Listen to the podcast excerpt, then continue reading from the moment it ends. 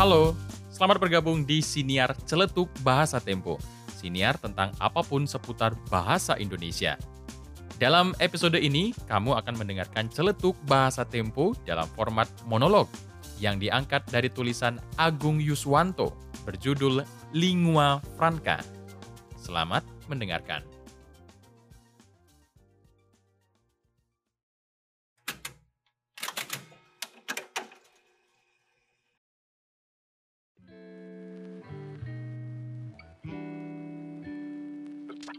Berterima kasihlah Anda sebagai bangsa Indonesia kepada Bung Karno, karena ia telah berjasa mewujudkan cita-cita para pendahulunya untuk menjadikan bahasa Melayu, bukan bahasa Jawa, sebagai bahasa nasional.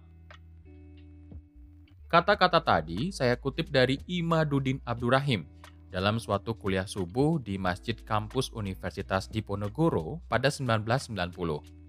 Ia menirukan ucapan sarjana kenamaan Fazlur Rahman saat berjumpa dengannya di Universitas Chicago, Amerika Serikat pada 1980-an.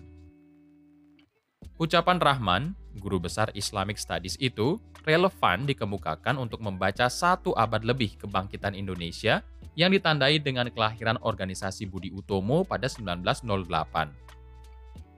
Momentum tersebut mengilhami kelahiran Sumpah Pemuda 28 Oktober 1928 Perhelatan yang membuahkan rumusan awal bahasa pemersatu, yakni bahasa Melayu, yang sudah menjadi lingua franca atau bahasa perantara. Tanpa bahasa pemersatu ini, tidak bisa dibayangkan bagaimana cita-cita pembentukan sebuah bangsa akan diwujudkan, sementara realitas masyarakat Nusantara heterogen, terdiri atas ribuan bahasa etnis. Perumusan lingua franca tersebut adalah sebuah pencapaian penting. Pengalaman negara-negara yang pernah dijajah yang terlambat menentukan bahasa nasional memperlihatkan betapa mahal ongkos sosial ekonomi politik yang harus dibayar ketika mereka hendak mewujudkan agenda-agenda kebangsaan mereka. Masyarakat kulit hitam di Afrika Selatan pada 1980-an misalnya mengalami kesulitan mengaktualisasi diri atas nama satu bangsa lantaran tak memiliki bahasa lintas suku, lingua franca, sebagai bahasa komunikasi antar kelompok. Lalu, mengapa bahasa Melayu yang dipilih sebagai bahasa pemersatu di Indonesia? Semua mafum, bahasa Melayu telah digunakan sebagian besar masyarakat di wilayah Nusantara selama belasan abad. Lebih-lebih di pusat-pusat perdagangan, bahasa Melayu merupakan bahasa resmi perniagaan, Para pedagang asing pun mengikuti aturan ini.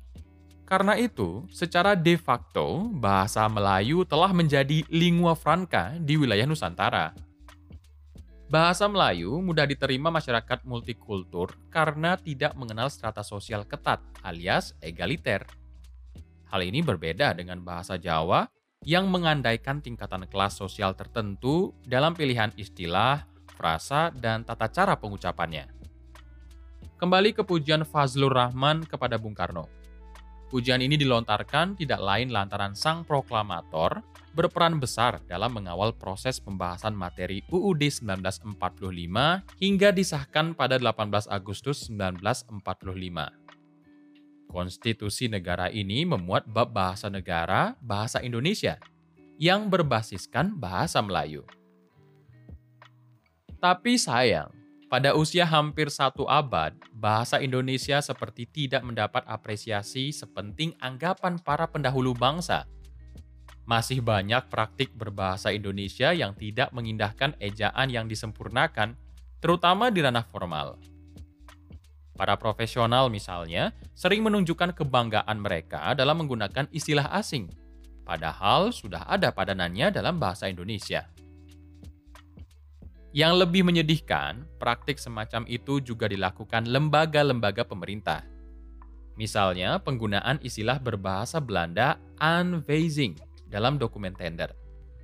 Jutaan orang bisa jadi memakai istilah ini tanpa tahu makna dan asal-usulnya.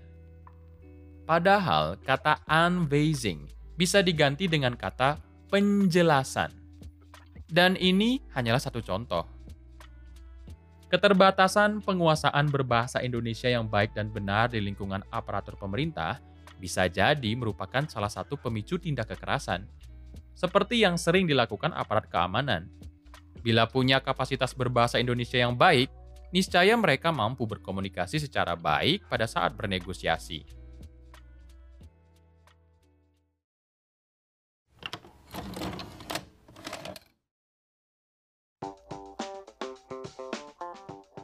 Demikian siniar celetuk bahasa Tempo.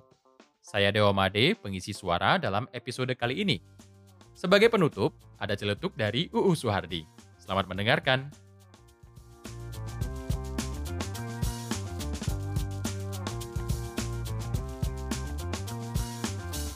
Tertiblah berlalu lintas, jangan sampai salah jalan.